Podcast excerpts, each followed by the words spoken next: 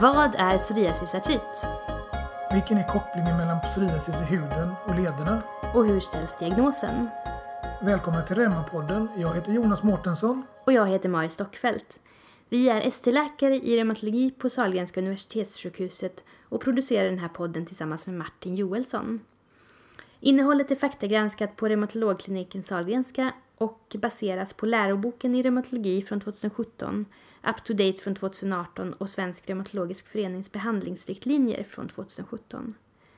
Så vad är psoriasisartrit och hur skiljer den sig från andra artritsjukdomar? Psoriasisartrit är en kronisk inflammatorisk ledsjukdom som är tätt kopplad till hudsjukdomen psoriasis.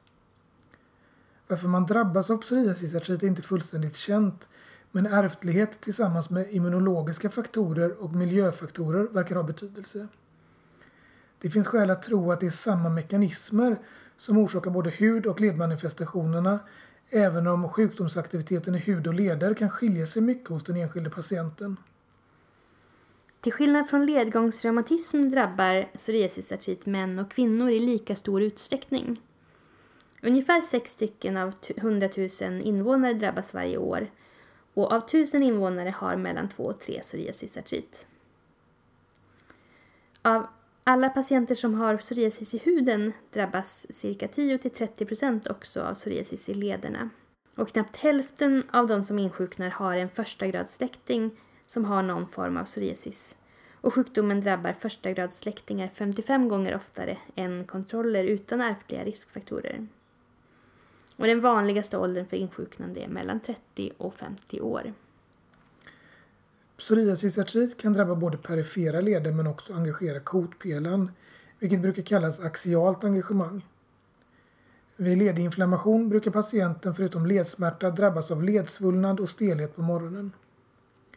Stelheten försämras i vila och förbättras av rörelse. Flera olika mönster av ledengagemang finns beskrivna.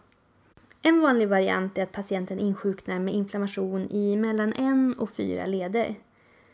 Om bara en led är drabbad kallas det monoartrit och om 2 till 4 leder är drabbade kallas det oligoartrit. Engagemang av både små och stora leder förekommer.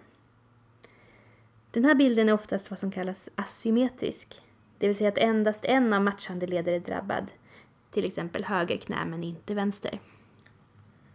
En annan variant är polyartrit, det vill säga inflammation i 5 eller fler leder. Denna variant debuterar oftast i små leder i händer eller fötter. Till skillnad från ledgångsreumatism är det vanligt med engagemang av de yttersta fingerlederna, de så kallade diplederna. Sen kan psoriasisartrit också drabba kotpelaren, där inflammation i SI-leden är vanligt, precis som vid andra spondartriter. Det här engagemanget ses både med och utan inflammation i perifera leder. Och typiska symptom är inflammatorisk ryggsmärta, det vill säga dov, ryggsmärta och stelhet som är värst på efternatten och morgonen. Smärtan förbättras ofta av rörelse och försämras av stillasittande. Inflammation i muskel- och senfästen är vanligt, vilket kallas entesit. Vanliga lokaler är bäcken och trochantermajor på lårbenets utsida, kring knät, akillessenen och plantarfascian och i övre extremiteter i axel och armbåge. Inte sällan utlöser symptomen av belastning. Klassiskt för sjukdomen är daktylit, vilket förekommer hos nästan hälften av patienterna. Det kan också kallas korvfinger eller korvtå, eftersom hela fingret eller tån svullnar upp och kan se ut som en korv. Vid detta tillstånd går det inte att urskilja enskild ledsvullnad och svullnaden anses bero på en kombination av artrit, entesit och eller tenosynuit, det vill säga senskideinflammation. Oftast kommer hudsymptomen före ledsymptomen, men i ungefär 15% av fallen finns det hudsymptom som inte har fått en diagnos och hos ungefär lika många saknas hudsymptom vid insjuknandet. Psoriasis i hårbotten, perianalt och nagelpsoriasis är de hudmanifestationer som ger störst risk för ledsymptom.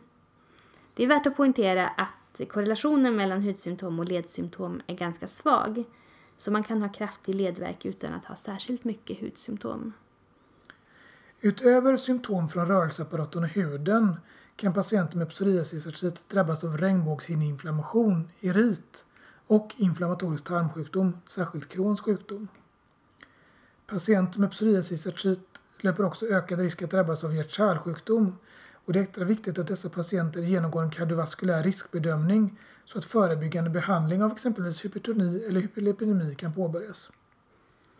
Vid misstanke om psoriasisartrit tas en noggrann anamnes som bör innehålla information om hud- och ledsymptom, både hos patienten själv och hos den närmaste släkten. Information om kost, träning, rökning och alkohol är också av värde. Och det är bra att efterfråga om patienten har långvariga ryggbesvär. Vid undersökning genomförs ett ledstat omfattande kroppens samtliga perifera leder. Vid misstanke om axialt sjukdomsengagemang undersöks ryggrörlighet samt om patienten får ont när man pressar ihop bäckenet. Det är också värde att undersöka muskelfästen som ofta drabbas. Huden undersöks noggrant inkluderande dold hud som krena ani, under brösten, hörselgångar och hårbotten. Psoriasisengagemang i naglarna ses hos majoriteten av patienterna med ledsjukdom, och typiskt för detta är små fördjupningar i nageln som liknar en fingerborg, vilket kallas onychia punctata. Att nageln lossnar från nagelbädden, vilket kallas onykolys, samt rödgula missfärgningar på nageln, vilket kallas oljefläckar. Auskultation av hjärta och lungor, blodtrycksmätning, kontroll av blodfetter och blodsocker samt mätning av längd och vikt för beräkning av BMI kan ingå för kardiovaskulär riskbedömning.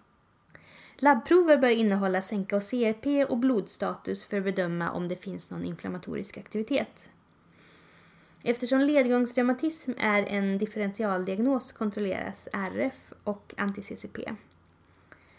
Röntgenundersökning av perifera leder i händer och fötter kan påvisa typiska förändringar med samtidig bennybildning och erosion som också kan finnas vid senfästen.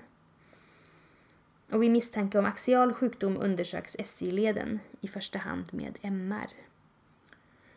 Grovt sett ställs diagnosen psoriasisartrit hos patienter med psoriasis i huden tillsammans med en inflammatorisk ledsjukdom med typiskt mönster utan antikroppar som RF och anti-CCP.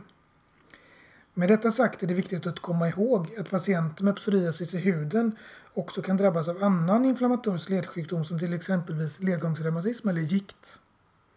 De idag mest använda klassifikationskriterierna kallas CASPAR och började användas 2006. För att uppfylla kriterierna krävs att patienten är drabbad av inflammatorisk ledsjukdom med engagemang av antingen perifera leder, rygg eller senfästen. Och utöver detta krävs 3 poäng med ett system där aktuell psoriasis ger 2 poäng och övriga manifestationer ger 1 poäng per kategori. Och kategorierna är 1. Aktuell psoriasis, som alltså ger 2 poäng, tidigare psoriasis eller psoriasis i släkten. 2. Typiska nagelförändringar. 3. Negativ reumatoid faktor. 4. Aktuell eller tidigare daktylit. Och 5. Typiska röntgenförändringar för psoriasisartrit. Första linjens behandling vid psoriasisartrit är NSAID-preparat och vid behov lokal injektion med kortison. Om patienten är i behov av ytterligare behandling används olika varianter av DMARD, där metotrexat ofta är förstahandsval. Det vetenskapliga stödet att behandla psoriasisartritpatienter med metotrexat är begränsat, och detta behandlingsråd baseras framförallt på god klinisk erfarenhet men också registerdata. Andra tänkbara DMARD är salatsupurin och leflunomid. Om en patient har hög sjukdomsaktivitet och inte svarat på annan behandling kan insättning av biologiska läkemedel övervägas. Här finns många olika varianter att välja på, men TNF-hämmare är den vanligaste. Så, den typiska patienten med psoriasisartrit insjuknar mellan 30 och 50 års ålder och är drabbad av hudpsoriasis. Det finns flera olika mönster av ledinflammation, och typiskt för sjukdomen är förekomst av daktylit, inflammation i dippleder och inflammation i senfästen. Basen i behandlingen är NSAID och lokala kortisoninjektioner. Om det inte ger tillräcklig effekt kan behandlingen trappas upp med olika varianter av immunomodulerande läkemedel.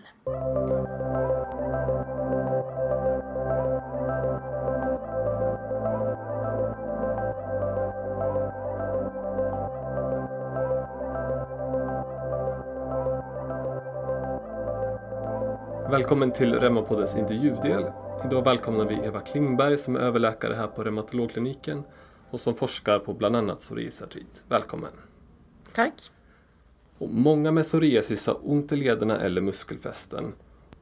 När tycker du att man som vårdcentralsläkare ska remittera till reumatolog? Ja, de patienter som jag tycker att man ska remittera till reumatologkliniken, det är patienter där man misstänker att det finns artriter eller synoviter, alltså patienter som har ledsvullnad, svullna leder. Eller om man ser tecken på korvfingrar eller korvtår, så kallade daktyliter. Men också då patienter som har psoriasis och mycket problem med ryggen, där man kan misstänka att det finns en bakomliggande spondylartrit eller sacroiliit. Det vill säga patienter som har problem med ryggsmärtor nattetid eller med nattligt uppvaknande kanske. Som har ont i ryggen på morgonen och med morgonstelhet. Och hur tycker du att man ska tänka kring de patienter som har mycket värk kring leder men som inte har svullna leder?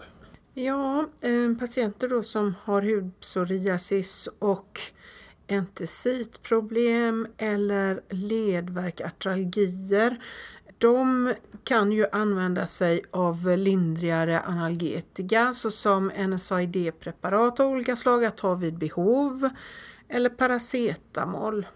Och sen är det väldigt viktigt att tänka på träning och fysioterapi, att man försöker stärka upp muskulatur och också att träning i sig kan ha en smärtlindrande effekt på lite längre sikt.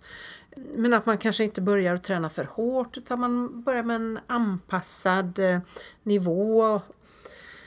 Sen om man är överviktig eller har fetma, så finns det mycket som talar för att man kan få mindre problem med värk i leder och i muskelfästen om man går ner i vikt. Och sedan finns det ju många andra typer av alternativa smärtlindringsmetoder som man kan prova, såsom kanske akupunktur och TENS och lokalbehandling mot entesit. Man kan behöva lokalbehandling mot akillestendinit med sklerosering om det finns patologiska kärl och så vidare. Bra. Och vet man vad psoriasartrit beror på? Nej, det vet man ju till fullo inte ännu, men så som många andra sjukdomar så tänker man sig att det är naturligtvis en blandning mellan genetiska faktorer och miljöfaktorer. Det finns vissa HLA-typer som är kraftigt förknippade med psoriasis. Sen finns det en rad faktorer som man tror kan trigga sjukdomen och sätta igång den. Och sådant kan då vara trauma eller mikrotrauma, att man får små skador i sen- och muskelfästen och att man får en lite överdriven läknings- och reparationsprocess här och som leder sedan till en kronisk inflammation. Det finns stark misstanke om att fetma kan trigga igång sjukdomen och även göra så att man får en högre sjukdomsaktivitet. Det finns teorier kring rubbningar i normalbakteriefloran i huden till exempel, eller i tarmen, om det kan trigga den här inflammationen som är typisk vid psoriasisartrit. Och sista frågan, har du något särskilt take-home message kring psoriasartrit? Ja, jag tycker att man ska misstänka psoriasisartrit hos en patient som har psoriasis i huden och som har ledsvullnader, daktyliter eller symptom som vid en spondylartrit. Och om man ser en patient som har artriter i de distala lederna i fingrarna eller tårna, det vill säga dipledsartriter, så ska man starkt misstänka psoriasisartrit. Och likaså gäller daktyliter, Man ska veta om att psoriasisartrit har flera olika former. Ibland är det RA-liknande, alltså liknar ledgångsreumatism. Ibland är det färre leder, asymmetrisk storledsartrit. Och ibland är det en ryggreumatisk sjukdom. Sen tycker jag det är viktigt att komma ihåg och känna till att det finns mycket bra behandling mot psoriasisartrit idag. Och det har kommit många nya preparat som vi har god nytta av de senaste åren. Och det finns all anledning att skicka patienter med psoriasisartrit till en reumatolog för bedömning. Bra, då tackar vi dig för att du var med. Tack så mycket.